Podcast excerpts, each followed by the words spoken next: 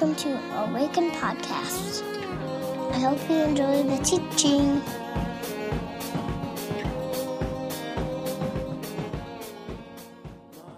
First John chapter 2. Uh, we're in about week six or seven or so. So, just by way of review, just a couple of things that we've covered so far. We've talked about, uh, John starts out and he, he talks about the eternal nature of Jesus, the divine nature of Jesus. This is really important for John because uh, there are some people who were basically saying that Jesus wasn't divine and that he wasn't eternal. And that for John means everything. Uh, we've talked about the fact that God is light, that in him there is no darkness. John uses this metaphor throughout the, the whole book about God being light and in, in light and in dark and those types of things. Uh, we talked a couple of weeks ago about confession uh, and really sort of went out on a limb as a community, and thank you, by the way, for doing that with me, um, for those that were here. We talked about confession and the importance of confession, the idea of bringing things out into the light. When we drag things out into the light, good stuff happens. As scary and as um, terrifying as that can be sometimes, that that's what John insists, that when we bring things into the light, this is where God meets us. Uh, we've talked about the idea of the, the atonement. Uh, central to what it means to be, to, to be a Christian and follow Jesus is the atonement. That there are a number of ways that the church has viewed the atonement throughout church history. And, uh, and last week we looked at how belief and knowledge of God is really made complete and fulfilled. He uses this word mature or perfect in some of our translations that when we, our knowledge of God is actually made complete as we act in the world, as we love. Uh, and John uses this command word, uh, and, and the idea is to love one another. So, this week, we're in 1 John chapter 2, and I'm going to ask that you stand, if you would, and uh, we'll read from about verse 7 to verse 11. So, this is uh, the word of the Lord. Dear friends, I am not writing you a new command, but an old one, which you have had since the beginning. This old command is the message you have heard. Yet I am writing a new command. Its truth is seen in him and in you, because the darkness is passing and the true light is shining. Anyone who claims to be in the light but hates his brother or sister is still in darkness. And anyone who loves their brother and sister and lives in the light there is nothing to make them there's nothing in them to make them stumble. But anyone who hates a brother or sister is in the darkness and walks around in the darkness. They do not know where they are going because the darkness has blinded them. Pray with me if you would.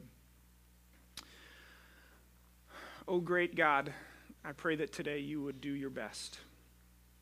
Uh, we walk in this room knowing that in so many ways this world is a mess and uh, we have contributed to that, that we have played a part in this. And so uh, often, God, we're worn thin and uh, we need a, a fresh word from you. And I pray that today you would do that, that you would do your best on us and for us and with us. We pray in your name by the power of the Spirit. Amen. You can have a seat. Uh, on the screen behind me over here, I want to show you this picture to start with. Thankfully, I didn't give you the full version for those that have seen this picture before, you'll know what I'm talking about. For those that haven't, you can find it on Google's. Just type in Michelangelo's David. Uh, so this is this is Michelangelo's David, um, the one a famous famous sculpture. And from what I gather, has anyone actually seen it like live? A couple of you, okay? It's like four times life size. It's gigantic. Yes, very very large. That's what I got from the pictures, anyways, and the art books. Hopefully someday I'll see it. But Here's the thing as the story goes, one of the popes uh, was viewing um, the, the, David sculpture, and he says this. Uh, he, he asked uh, Michelangelo, he said, How do you know what to cut away? And Michelangelo's reply was, Well, it's quite simple. I just remove everything that doesn't look like David. yeah, of course, right? Because I chisel away marble all the time. Uh, I, just, I just remove everything that isn't David, he says. It's as if David was already there inside the marble, and Michelangelo just had to remove everything that wasn't David. Uh, I, I, I, was an athlete um, long ago. Maybe hard for some of you to believe, but I grew up playing nearly everything hockey, golf, basketball. Uh, the only thing I didn't play on a team was basketball. Um, but I, so I've had a lot of coaches in my day, and, and I, I realized that there are really kind of two, two kinds of coaches in life that, I, that I've experienced. One is the kind of coach who sort of demands respect, right? They sort of, by authority and power, they demand your respect as an athlete on their team, and they let you know that this is their team and you play for them, and this is where we're going, but let's make it clear, everybody, this is my team. That kind of coach. And it always felt to me like this sort of push kind of thing, you know, as a coach. Like this, and, and I mean, every now and again, right, we need to be pushed, we need to be nudged, whatever. But usually when someone's pushed, the, the, the response is kind of like, ah, right, you know, like try to hold yourself back. So that kind of a coach always felt like this push to me. The other kind of coach that I've had was this was the kind of coach who uh, they saw something that I didn't see, or they saw something that we didn't see as a team. They saw something in us that we didn't see as a team, and then they went about the business of making that known uh, and then drawing that out of you as a team. So it's as if they saw from the beginning that there were champions, that there were athletes in these bodies and in this team. And though you may not have believed it at the beginning of the season, by the end of the season, there was this pull, right? This, it, it's as if something already existed, and this coach just kind of helped bring it out into the light. They helped make it known and helped you live into it. It was already there, and they helped you live into it. John chapter 2, verse 7, uh, John is, is fresh off this section about loving God. What does it mean to love God? How do we know that we know? We know by our actions. We know by the fact that we love our neighbor as ourselves. We know by the fact that we, we obey Jesus' command, which is love one another as I have loved you. So he's fresh off of this section, and then he pauses in verse 7, and he starts. This is the first time he's used this kind of language. And he says, Dear friends. And much is made about this phrase in commentaries, and I think it's, and, and I think appropriately. Because John starts this part and he says, Dear friends. And, and it's important as we read this book, as we try to interpret this book, I think it's really important that we remember who John is. And if I could say it in this way, I think John is a pastor. Or at the very least, John has a pastor's heart. And so, as we interpret this book, it's important for us to remember John is not a PhD student. He's not a systematic theologian. He's not defending a dissertation. He's got a pastor's heart. And in fact, often, um, starting in this chapter and going on, he lets us in. He sort of lets us in and shows us this great deal of affection that he has for this group of people that he's writing to. Remember, this is a letter that circulated through like Asia Minor, which is modern day Turkey. So, this is a letter to a bunch of people that John knows, most likely little churches that John had a part in starting. And he shows his pastoral heart in verses 2 1, verses 18 and 28 of chapter 2. He says, Dear children. In chapter 4, verses 1 and 7, he says, Dear friends. And I guess I just wanted to start this morning there because that's where John starts, at least in the text we're studying. And I wanted to take this opportunity to remind you, or maybe to let you know for the first time, of the deep affection that I have for you as a community. I, uh, this is the first church I've ever planted. Uh, maybe a surprise to some of you. I'm not 45 or 50, I'm, I'm 35, and I was a youth pastor for a long time. Uh, each of us has a journey and a story. Uh, mine started in a pretty conservative evangelical setting. And I went off to college, uh, to neither a really liberal nor really conservative college. Uh, and I studied youth ministry. And from there, I, I was a youth pastor, and, and often at churches that I probably wouldn't have attended if I didn't work there. For those of you that have been in ministry, you know exactly the spot that I was in, right? Uh, if I didn't work at these churches, I probably wouldn't have gone to them. No fault of the churches, just kind of for me, wasn't like a locked and loaded fit. Uh, and, and when I transitioned from youth ministry into kind of adult ministry, so to speak, I started seminary and I began learning and sometimes unlearning some of the things that I had learned about church. And what does it mean to be a community? What does it mean to be a church? What does it mean to be the people of God? As the New Testament talks about it. And I got to be honest, there was a dissonance between what I was learning and reading about what the church should be and could be and what I experienced. And, and there was a, just kind of this unsettling dissonance, I don't know how else to say it, about what I thought the church could be and what my experience of it was. was.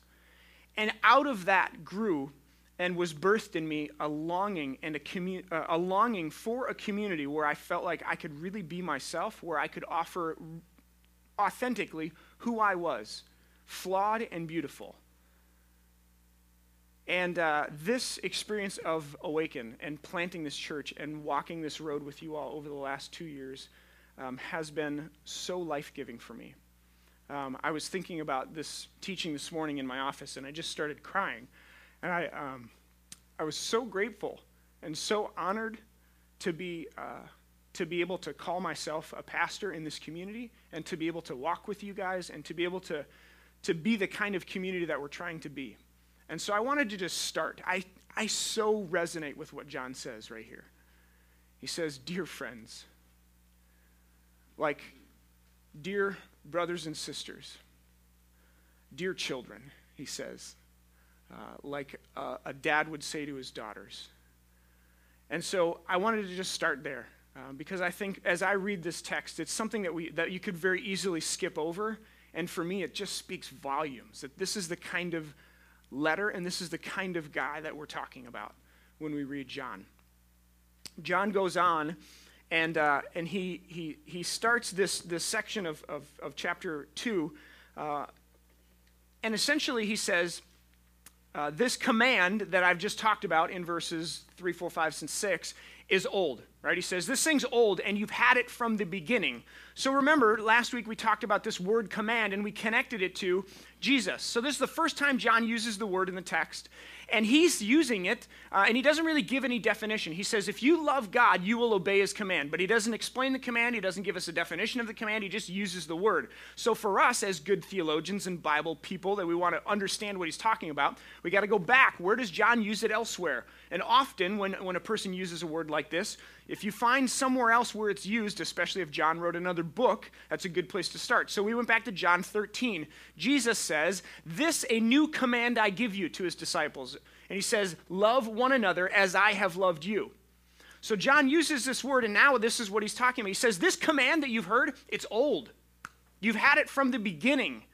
John says, and remember, we're talking about a group of people that John's dealing with, and, and scholars might, uh, some scholars debate and say that what John's actually doing here is refuting the group that's kind of seceding among them, right? The group of people who are saying the fact that Jesus is eternal, the fact that Jesus is divine, it doesn't really matter.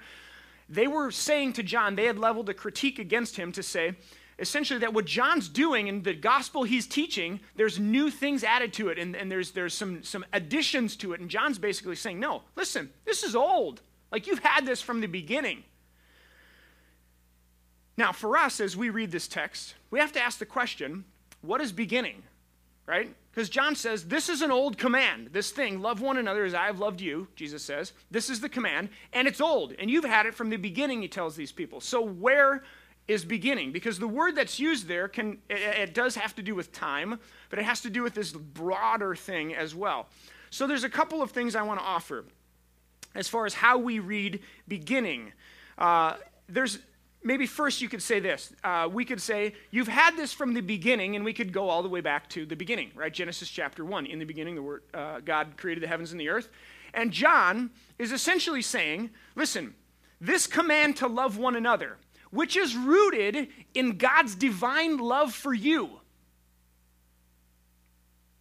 So this is the command he says, if you, if you love me, you obey my commands. The command is love one another, which is rooted in the fact that God, Jesus, has loved you first. So, this command to love one another, which is rooted in God's divine love for us, has been present from the beginning. In other words, God's divine love for you has been present from the beginning of creation, from the moment of its inception. That the creator of the universe, the one who spoke everything into being, and, and, be, and, and created from love and or out of love that this God, the love that this God has for you and for I, has been present from the beginning. That God's love, his heart for you, has always been and always will be one of love. I think you could also read it as John saying, You've had this command, it's old, you've had it from the beginning, the beginning from the incarnation, right? John's talking about Jesus, So we could say, if John's talking about the beginning, that when Jesus shows up on the scene, when Jesus becomes incarnate, when he becomes flesh and blood, i.e., born from Mary, Christmas, welcome, baby Jesus, happy birthday, right? That one. That this is the moment that John's speaking of when he says this, this command to love one another because God has loved you first, that it's, it's from this point. That God has loved you, and, and, and you've known this from the beginning when God shows up in Jesus.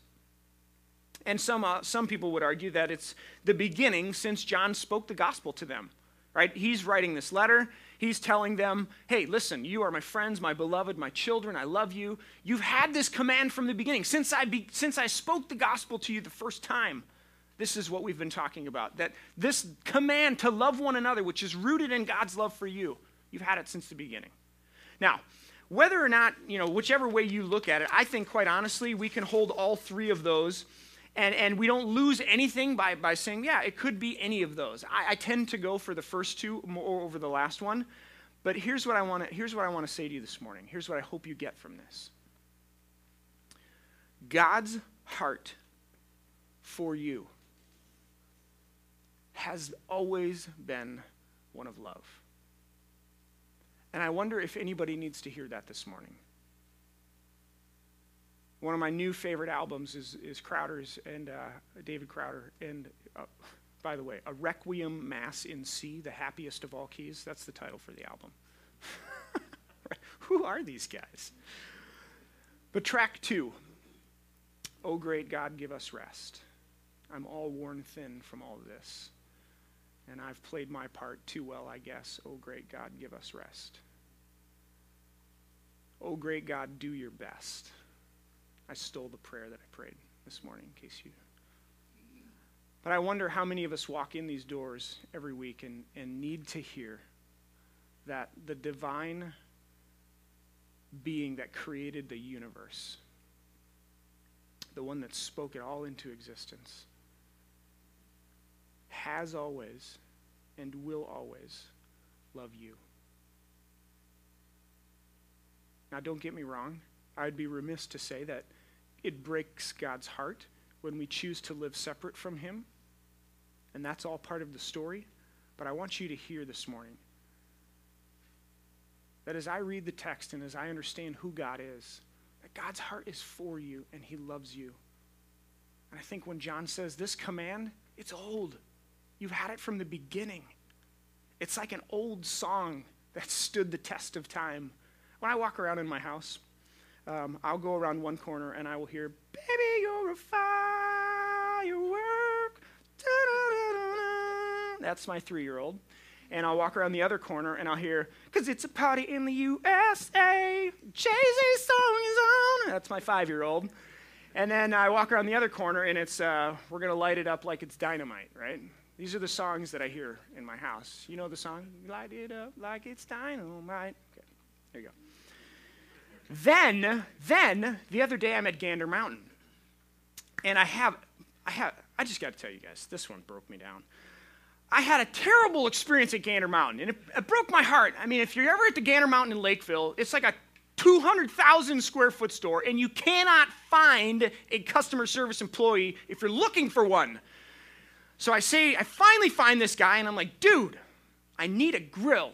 I got a question about a grill. And he and, and after, this is, by the way, he, he's kind of, I, I say, excuse me, sir. And it's this. Like, I have really put you out, right? Like, I'm so sorry to have bothered you. You, you look like you're doing something really important. I'm sorry. I have a question about a grill. And he says, I quote, Well, what is it? well, uh, I'd like to buy a grill, and I can't find it. Well, the grills are right over there. No, sir, sir. I know where the grills are. I know exactly where they are. In fact, I've been over there looking at them. But the problem I'm having is that I want to buy this one grill, but it's, it's the only one out, right? And there's no boxes that I could like buy the grill. So then the guy just like lumbers, you know, like Eeyore has now entered the picture. So he and I were, were lumbering over to the grill section, and he finds one of his other customer service employees who has now ex- come out of the woodwork. And this guy is actually talking with another customer, and he says, Bob, this guy's looking for a grill. And Bob's like, uh, excuse me, what can I what can I help you with? And so I tell him my deal. I say I'm looking for a grill, but I can't find it. He says the grills are over there. I said no, I know where the grills are. I know where they are. I just want this one, but I can't find it because there's no boxes there. And the guy's like, well. Uh, let me finish with this guy and I'll be right with you. And I'm like, okay, cool. Looking for lumbering guy who's lumbered off to do whatever it was he was doing now. So I'm left standing alone again in the grill section. Finally, uh, I just I, I, take matters into my own hands, and I take the, the, the standard, which says like this grill, two hundred dollars, and the, pull the tag right off the deal, and I walk up to the front. And it's at this moment I tell you all of this to say this. It's at this moment when I hear this old old Gibson, like played through an old Fender amp, and it's Johnny Cash, and he's singing uh, um, the fire one. What's that one? The Ring of Fire, right? And it's just like come on, Johnny, sing it. Like, right? I mean, we hear that and it just like goes to the core of who we are. Like it's this song that stood the test of time through all the electronic googly whatever's out there. It's just like just a guitar and an amp and a dude telling a story. And I'm like, yes, I'm having a salvation moment in Gander Mountain because I have just seen, you know, the pits of hell as far as customer service is concerned. And I just want to buy a grill for crying out loud because I want a burning ring of fire in my backyard. and I I'm like, this is what John's talking about. okay, that was a leap. I, that was a leap. But it's like an old, yeah, it was a stretch. It was, it was. It's like an old song that stood the test of time. You know, John's like, this is a, his command. It's old. It's been with you. It's, it's, we've been saying it the whole time. So then, John, in the next breath, I don't know if you ever read the Bible and you read something and you're like, what? Did anybody get that in this passage? He says, it's old. It's old. You've had it from the beginning. Like this command, it's nothing new. And then in verse 8, he says, Yet I'm writing you a new command. Did anybody just kind of go, What? what how, how, how does that work? Well, let, me, let me try to help you get it because I said the same thing. How does that work? How can it be old and new at the same time? Now, some commentaries argue that what John's doing is just a matter of perspective. So, Jesus for John, right, he's a past tense subject. So, he's talking about Jesus, right, this old command because he's past tense. John is future. Michael J. Fox, Back to the Future. But then he says, but for Jesus, of course, it was a new command. So John's like, it was an old command because I'm referring to Jesus who's back there, and yet it's a new command because for Jesus it was new. Now, if you've been around me long enough, you'd probably know that that is not a satisfactory answer for me. And I'm thinking to myself, there's got to be something going on here. There's got to be something else going on because this seems really, really interesting. It's old and yet it's new. So here are a couple of thoughts. As I really dove into this, a couple of things kind of rose to the surface for me. I could say it this way First, what lived in the ark is now in you. So if I could say it one way, I'd say what lived in the ark is now in you. Remember, friends, okay? Think back Old Testament, right? Uh, Indiana Jones in the Temple of Doom, and at the end, the guy opens the what? The Ark of the Covenant. Thank you, Harrison Ford people. All of the, uh, you know.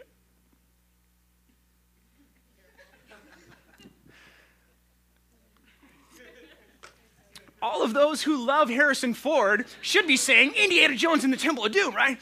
So he opens the ark, he opens the ark. That was wisdom right there and filters.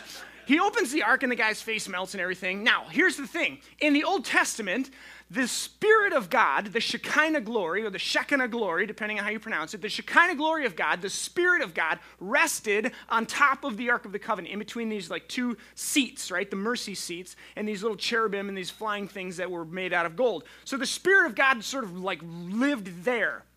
Then, when Jesus comes along, uh, he comes up out of the Jordan, and the Spirit of God descends on Jesus like a dove, and, and the heavens open up, and, and they hear a voice, you know, from the, from the Father, This is my Son in whom I'm well pleased. Now, get this. When Jesus dies on the cross and redefines the people of God in, in sort of this Jesus centric kind of way, I made that up, uh, and the, the veil is torn in the temple, right? The whole thing split. What's going on here theologically is very, very important.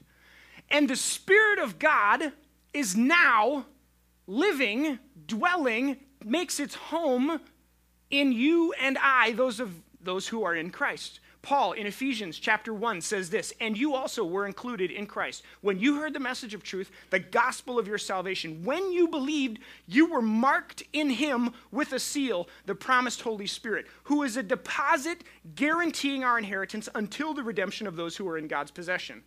He says it again in Ephesians 4 and 2 Corinthians 1. Same idea that the Spirit of God is this stamp, so to speak, on you when you are in Christ, and it's a guarantee of what's to come. What we once saw at the ark and then in Jesus, John says this. Now, think Gatorade commercials, right? Is it in you? John says this Spirit lives in you. It's old, but it's new because now the Spirit of God actually rests in you. Follower of Jesus, when you walk into the world, you bear the mark, you bear the divine light of God into the world. You reflect God's divine presence. That's what it says. This isn't me making up theology here. John says, You are a light.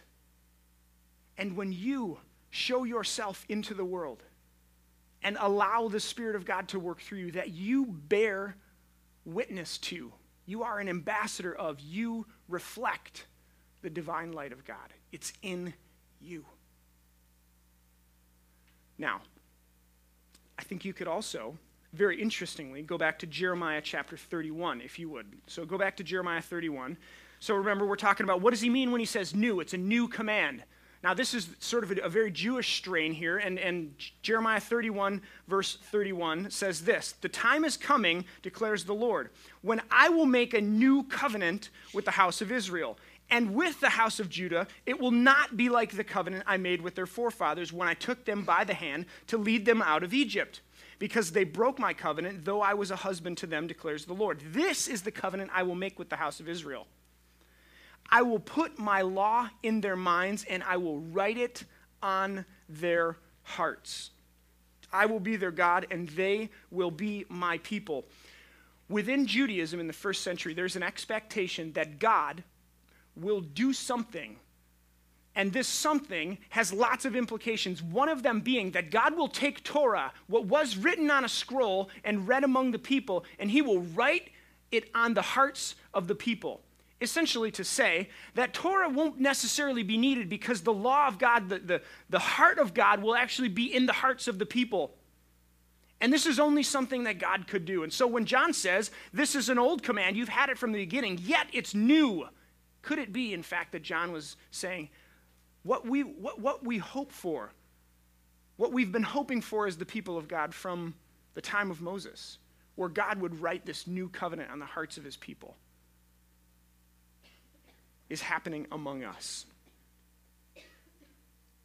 So it's old, it's new. Now, briefly, as we move towards communion, I want to say this.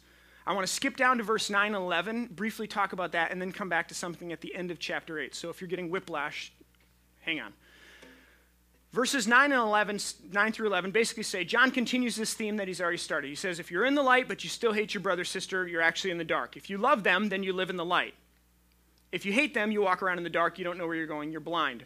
There's one key word that I want to pull out to understand this one, and it's this word stumble. And in, in Greek, it's the word scandalon. And if you look it up, it has this idea of like a bear trap. Uh, uh, the actual definition, um, see, where did I write that? Oh, yeah, the movable stick or trigger of a trap, right? A trap, stick, a trap, a snare is what it says. So, this word that John uses, he says in verse 8, excuse me, I'm gonna, I got to go back to 1 John. He says in verse 9 Anyone who claims to be in the light hates his brother is still in darkness. Whoever loves his brother is in the light, and there's nothing in him to make him stumble. When, when, John, when John says you're in the light, when you are living with, with, uh, in a relationship with God in the light, you don't set traps for one another. How often do we do this? Where in community, in relationship, we set these little traps for one another And this is the image that John used. He says, If you're in the light and you love your brother and sister, there's nothing in you that causes you or others to stumble. We don't set traps for each other. Why do we set a trap? Why do we do some of the things that we do? To protect ourselves, to boost ourselves up, to make ourselves feel better about ourselves, to try to tell a story about ourselves that maybe isn't actually true. Right? These are the reasons why we do some of these things. And John says if you're living in the light, if you have a relationship with God and you understand to love one another as Christ has first loved you, you don't do that. You serve one another. And then the, at the end of verse 8, and I'll, I'll close with this John insists that the lights are on. He says at the end of verse 8, it's in, in him and, in, and it's in you because the darkness is passing and the true light is already shining. The writer John, obviously referring back to Jesus, if you go back to verses 1 to 4 of the first chapter, it's all about Jesus and his appearance in the world. And the writer John essentially is saying, at the appearance of Jesus, everything has changed. Or you could say, everything is revealed. I need a volunteer as we close this morning. I just need one volunteer. Somebody brave. I'm not going to embarrass you. I won't make you eat a goldfish. I actually made a kid eat a leech one time at youth group. I got a few. I got a few notes about that one. Thank you, Jackie. Come on up here. Give, give Jackie a round of applause, everybody. Ian, I need the lights up as high as you can get them. Jackie, have a seat, please. Right on the stool. Now, Jackie. this is Jackie, everybody. She's married to the lovely Ben. Or I should say, this is the lovely Jackie. She's married to Ben. All right? Here we are. Jackie, just a couple of questions for you, okay? And you just answer them. Okay. Are the lights on? Yes. Okay. They are bright, aren't they?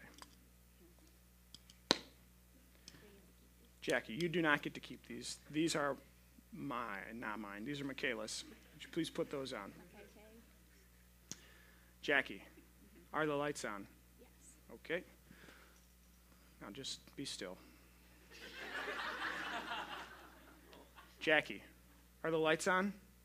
Yes. Okay.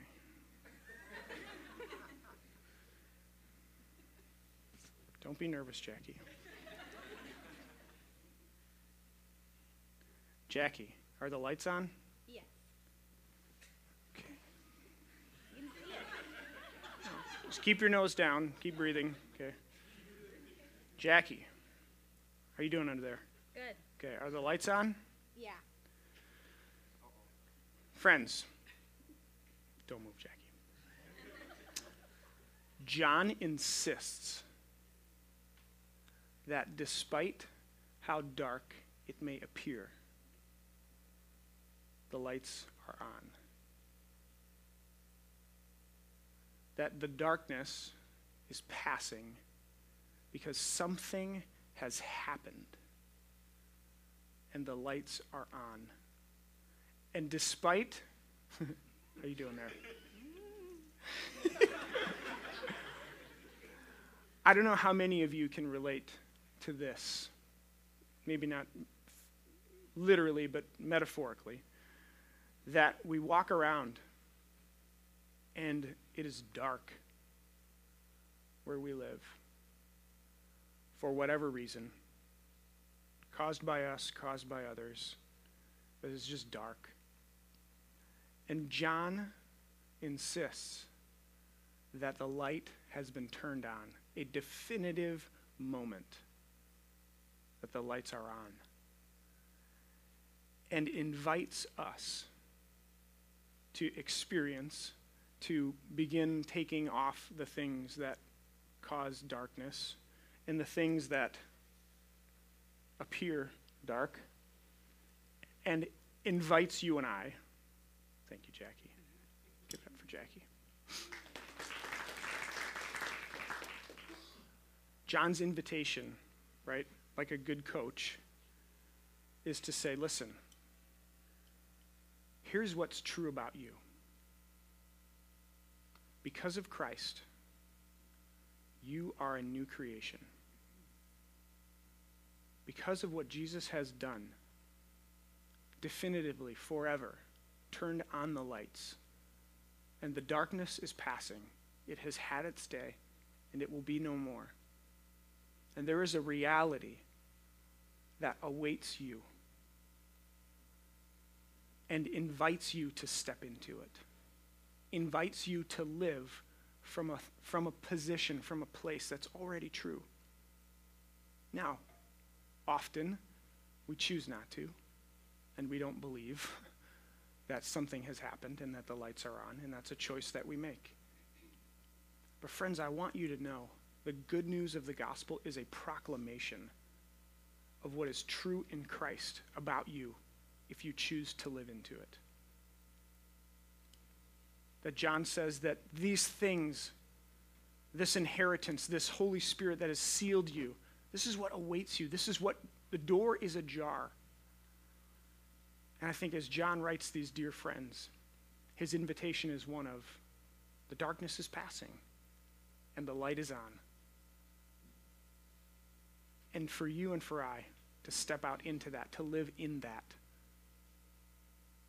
And that's the invitation, I think, of John.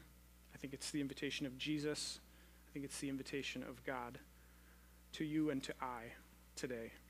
So this morning, I want to encourage you, and I want to say, despite how dark it may feel and be sometimes in our lives, because of things that happen, because of choices that we've made, that all is not lost that rescue has come and that redemption is very, very near. It is not far away. It is as close as the light that shines in your face right now. It is as near to you as the breath you just breathed. Receive it. Live in it. Go a different direction. This is, this is the message of Jesus. Repent and follow me, for the kingdom is near. And so I leave you with that this morning.